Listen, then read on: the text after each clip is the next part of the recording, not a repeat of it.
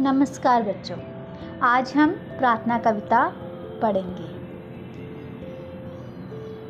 हे ईश्वर, हे भगवान, हम सब बच्चे हैं नादान। तुम ही हो माता, पिता हमारे, भाई, बंधु, सखा हमारे।